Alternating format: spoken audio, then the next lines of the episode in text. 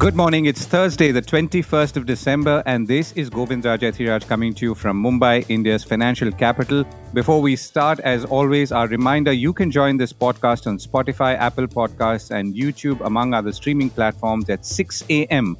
weekdays in India. Our top stories and themes for the day stock markets crack, lose the maximum in a single session in nine months. Hundreds of ships are now diverting around Africa to avoid the Red Sea tensions as costs and logistics now come into focus. COVID 19 cases are now slowly rising, understanding its threat. And onion prices are bringing tears to countries across Asia after India's ban on exports.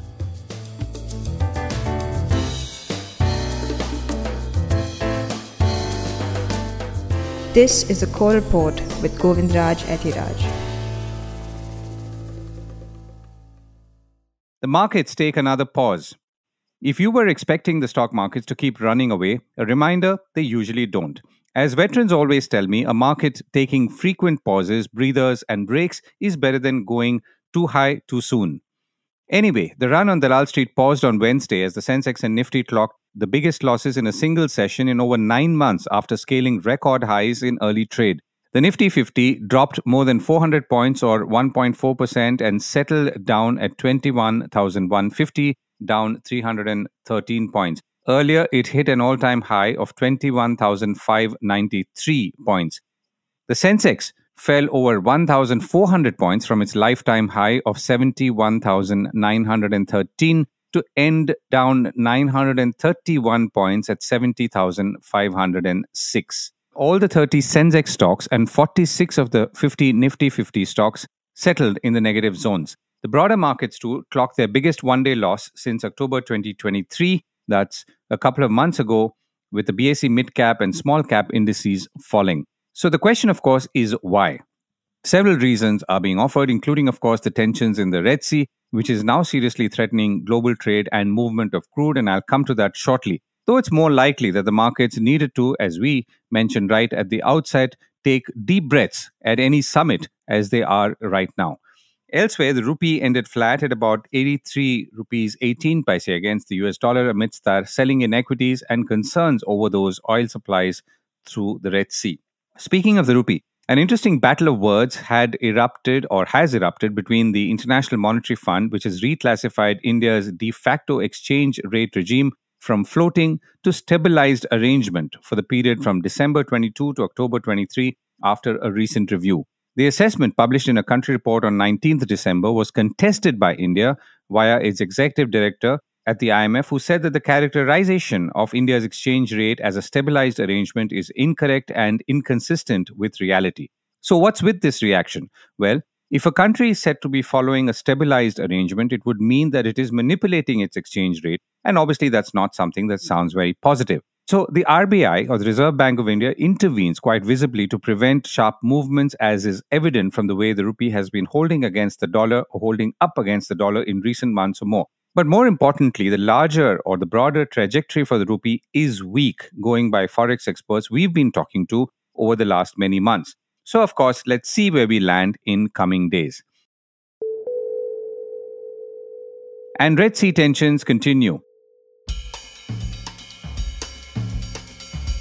The United States is putting together a task force to stop Houthi militants in Yemen from attacking commercial vehicles. But shipping companies are waiting for details and are worried about the implementation or execution of it. The Houthis are attacking ships to show support for Hamas in its war against Israel and now many in the region are worrying that too forceful a response could only escalate violence, according to Bloomberg. Shipping lines have, however, now begun sending vessels around the Cape of Good Hope or the southern tip of Africa, as opposed to going through the shorter Red Sea and into Suez Canal route. Now, this adds at least about seven to nine days to journey time, as shipping experts have told us. Bloomberg is quoting logistics giant Kuehne plus Nagel to say that 103 container vessels are rerouting from the Red Sea around Africa. Oil prices have already edged higher in response to the rising uncertainty, with Brent a shade over $80 now a barrel. The Red Sea carries about 14% of global maritime trade, and more than 20% of containers passing through the Suez Canal carry goods from Asia to European and Mediterranean nations, according to logistics intelligence firm Project 44, quoted by Bloomberg. So the next round of concerns obviously center around what this increased shipping cost and delays will do to prices of products going from east to west. So the cost of sending a 40 foot container from Shanghai to Rotterdam, the seaport, has now jumped 44% from the end of October before the attacks began, and by more than 26% to Genoa, though they remain well below levels in 2021 and 2022, which was the massive post pandemic surge, as data compiled by Bloomberg shows. As experts who spoke to the Core have told us, the ships have to sail the long route as they have to take their goods to their destinations, and thus the additional cost cannot be wished away or negotiated with, in a manner of speaking. So the only option now is for ships to join convoys with military protection, not a desirable option, at least logistically speaking. Euronav Envich CEO Alexander Saverys told Bloomberg TV that it would slow down trade as they would have to wait for convoys to pass through. Euronav NV has halted all shipments via the Red Sea and will not go back until such military escorts are in place. The Pentagon has apparently not detailed how this so called Operation Prosperity Guardian will protect ships. AP Moller Maersk CEO Vincent Clerc has said that it would take a few weeks for this task force to become operational. To understand the impact of the tensions in the Red Sea and movement of ships, particularly from an India point of view, I'm now joined by Dushyant Mulani, Chairman of the Federation of Freight Forwarders Association of India, based in Mumbai. This Houthi attacks, which have impacted this movement of ships, and a lot of these liners have decided to take a very precautionary measure, avoid the Suez Canal route. And if this spirals into a different kind of situation, in fact, this afternoon we had one meeting with Logistic Department and Ministry of Commerce. We were trying to gauge what will be the impact on the Indian logistics scenario to the Indian foreign trade news is that US forces have already been deployed in that segment to protect the take the protection measures for ships and commercial cargo. Impact of this would be there to experience in next 2 to 4 working days now. Okay Got 2 it. to 4 days rather. Not working day 2 to 4 days. As of now indian cargo which is being handled on specific liners like Maersk or Hapag, they are to an extent in a state of uncertainty. Timelines would get extended, voyage timing, sailing time. The cost factor also how it would be translated because ultimately we've seen that whether any disruption which comes up, ultimately the trade in India has to bear the cost of it. We've seen post COVID also, whenever there was a disruption of congestion or the vessels being queued up outside uh, near the ports world over, it impacted industry by higher cost, higher freight cost, and that was the brunt which Indian importers and exporters had to deal with. Right. This point of time, are ships leaving from here and are they taking the roundabout route Africa or are they going towards Suez Canal? How is it sort of working operationally right now? So as of now, only few shipping lines have taken that call. The rest of shipping lines are on wait and watch mode. We are interacting with CSLA Mansa, who's another association in this regard. We would be updated about this in a day or two maximum.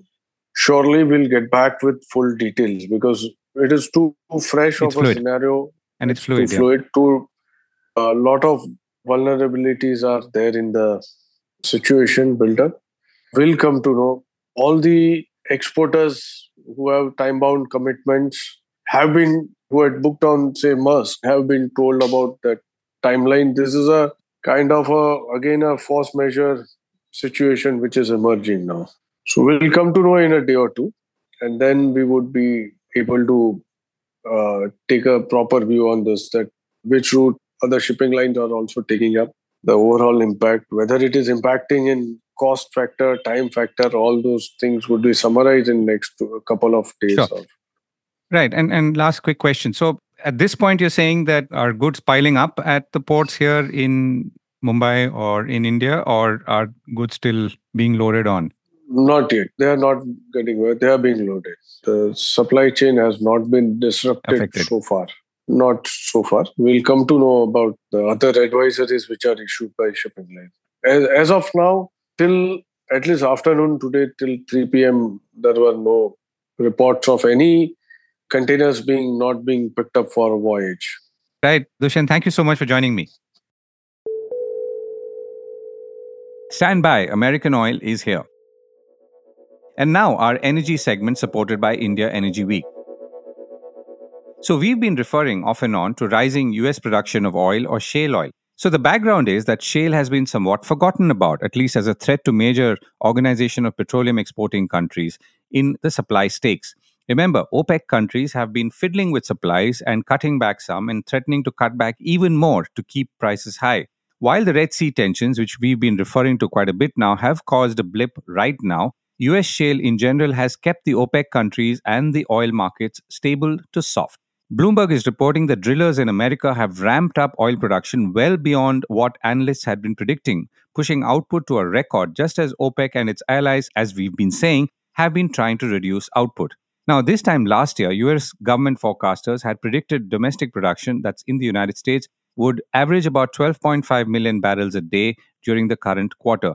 In recent days, that estimate has actually gone past the 13 million barrels a day mark, and the difference is actually equivalent to adding a whole new Venezuela to global supplies. The interesting story about shale is that drillers are now squeezing out more oil and drilling faster than ever before, thanks to new technologies and innovation and productivity is up, though the number of wells being drilled are down. So the bottom line is if there could be one, when it comes to energy, surprises can be sprung from old and new quarters. So, with the result that oil prices may not necessarily shoot up in a hurry, the Red Sea tensions notwithstanding.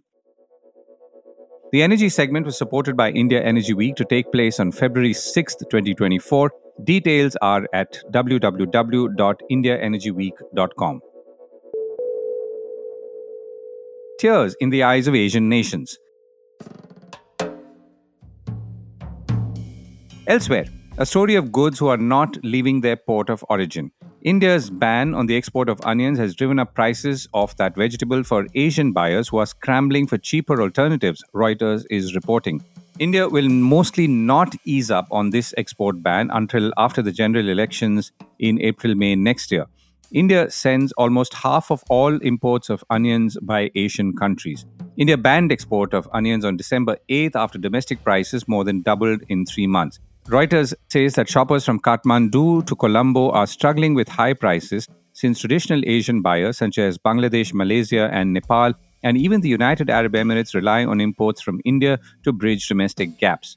India exported a record 2.5 million tons of onions in the financial year ended March 31st, with some 670,000 tons going to neighboring Bangladesh, who is the biggest buyer. Bangladesh, to overcome this shortage, is apparently now sourcing more from China, Egypt, and Turkey. And prices there, that's in Bangladesh, have gone up more than 50% after India's ban. Like in rice, Nepal also has been affected by onions. Of course, back home, onion prices have eased, and exporters would prefer that India return to the export market. India, of course, has now banned exports of rice, sugar, wheat, and onions as it tries to keep prices low and, of course, contain food inflation, which has been running away. India to step up investments in roads and highways even further. The Ministry of Road Transport and Highways has pitched an extensive program aimed at building and expanding some 41,000 kilometers of national highways, including 15,000 kilometers of high speed access controlled corridors by 2031 32, or in about 10 years from now. All this is estimated to cost close to 20 lakh crore rupees, according to a report in the Times of India. Under the proposed master plan for highway development, the initial phase projects are scheduled for bidding in about four years' time, that's 28 29, with completion anticipated by 31 32. Once finalized, this initiative is poised to nearly double the average travel speed on the national highway network from the existing 47 kilometers to about 85 kilometers per hour. A comparison reveals that the current average travel speed on highways in the United States exceeds 100 kilometers per hour, while in China it stands at about 90 kilometers per hour, according to that Times of India report. The government hopes, I guess, as we all do, that this increase in speed will contribute to reducing cost of logistics to about 9 to 10% of GDP from the current 18%. There are only about 4,000 kilometers of high speed corridors in India, though this could rise in about four years' time to about 11,000 kilometers. Now, that's all good news, but it brings me to an important point. India has the worst road death rate in the world. Last year, some 168,000 people died on Indian roads, which was an increase over the previous year and the pre COVID figure, thanks to some 461,000 accidents. This gives India the distinction of the highest number of road crash deaths in the world or it means about 19 deaths and 53 accidents per hour. Now, this is a gruesome figure indeed. Remember, accident numbers are not necessarily proportionate to number of vehicles because accidents often involve buses crashing into some stationary or moving object or just falling off into a gorge, often in the middle of the night. India needs roads and the best ones at that, but we also need drivers to learn how to drive, particularly on highways. We also need trauma support infrastructure so injured people can reach hospitals quickly in the golden hour, as it's called. But that will never be enough if we don't teach ourselves to drive safely and drive better and be mindful of other people's lives, if not ours. COVID 19 cases are rising. COVID 19 cases are rising across India with 614 new coronavirus infections in the past 24 hours, the Indian Express is reporting. According to the latest Union Ministry health data updated on Wednesday morning, India has now over 2,300 active cases, with three deaths coming from Kerala alone. India's health minister has directed states to monitor emerging strains, and this is the highest number of new cases detected since May 21. And this comes even as 20 of the 20 JN.1 subvariant, which have been detected in Goa, Kerala, and Maharashtra. Now, this is obviously a new strain of the old virus, if one can call it old. So, to understand more about the new strain of COVID 19, I reached out to infectious diseases expert and AIDS Society of India president Dr. Ishwar Gilada, and I began by asking him what exactly was different in this strain. This is called JN.2, which is a subvariant of Omicron, and it is sub subvariant of BA.2.86. And this has been in prevalent in several countries at least 38 countries and in Singapore in a very big way. But we have detected some 21 cases, out of which 18 are from one cluster from Goa and one from Kerala and one from Karnataka. So what we know that this is a more infectious virus possibly than the previous subvariants. Secondly, it has a immune escape. That means whatever immunity you acquired naturally through infection, previous infection, or through vaccine, it can escape that. That's the reason people are a little bit worried. But WHO has categorically declared is only a variant of interest, not variant of concern. So initially they called variant of a study or variant of surveillance, then variant of interest. And then if shows that trajectory of the infection shows that it has more oxygen demand, more bed demand, more ICU demand, more ventilator demand, and more people are dying, then it becomes a variant of concern. So currently it is not a variant of concern. Secondly, India has already had a big wave of BA.2, which was Omicron BA.2, and thereafter it prevented BA.4 and 5 for a long time. And this is a BA.2.86. So, therefore, it has not spread like a wildfire in India as of now. What is matter of concern for us is that if it does spread, then what will be the effect? So, what we need to do is number one, we need to do a kind of a wastewater surveillance. This technique has been established almost 103 years back. First time it was used in Ireland to check whether uh, typhoid or enteric fever was widely spread in Ireland. So what they do is they collect wastewater municipal corporation anywhere, which is in the wastewater treatment plant, and you just do a RT-PCR test in that wastewater. Suppose there's a colony of 2,000 people and you are collecting one sample, and that sample shows positive. That means you will know that something would happen in this colony in next 10 days. That way, when we know wastewater surveillance in major cities, big cities, because initially COVID will spread in big cities, if at all, then we'll know in advance next 10 days, next 20 days. Secondly, the current vaccines which are used, which are readily available, they have an immune escape for this virus. So that means we need to make a new vaccine.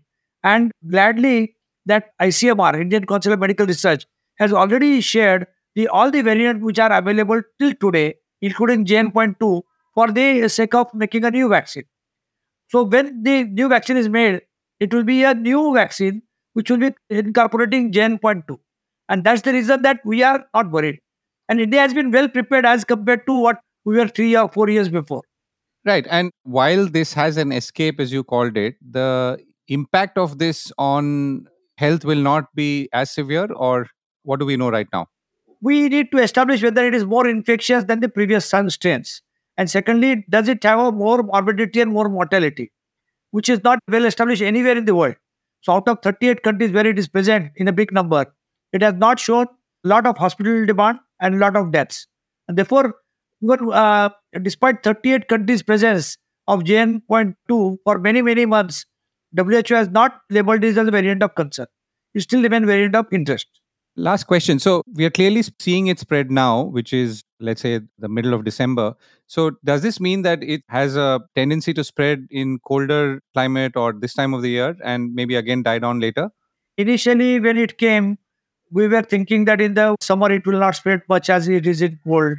But all those theories were rubbish. But what we know that during the cold season, during winter, we have other winter viruses which are very much prevalent.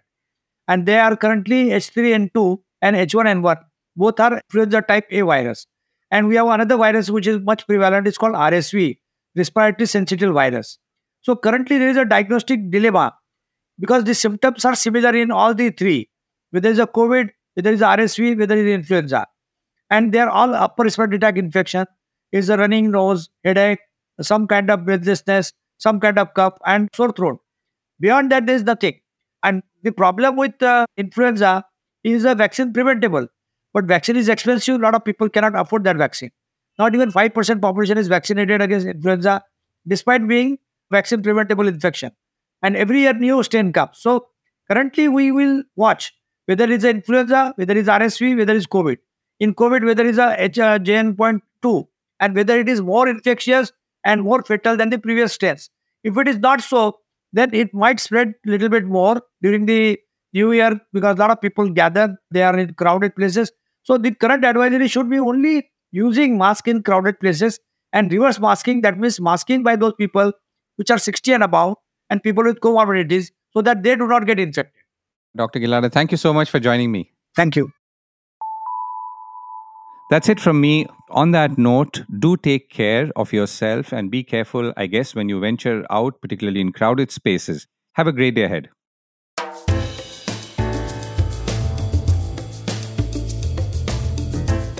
That was the core report with me, Govindraj Ethiraj. Do stay connected with more of our coverage at the core. You can check out our website or sign up to our newsletter for our exclusive stories, one in depth feature a day on www.thecore.in. Do also track us on LinkedIn, where we usually post synopses or extracts of our top stories and interviews. We would love your feedback on how we can make business more interesting and relevant, including, of course, India's vibrant manufacturing sector. So write to us at feedback at thecore.in and thank you once again for listening.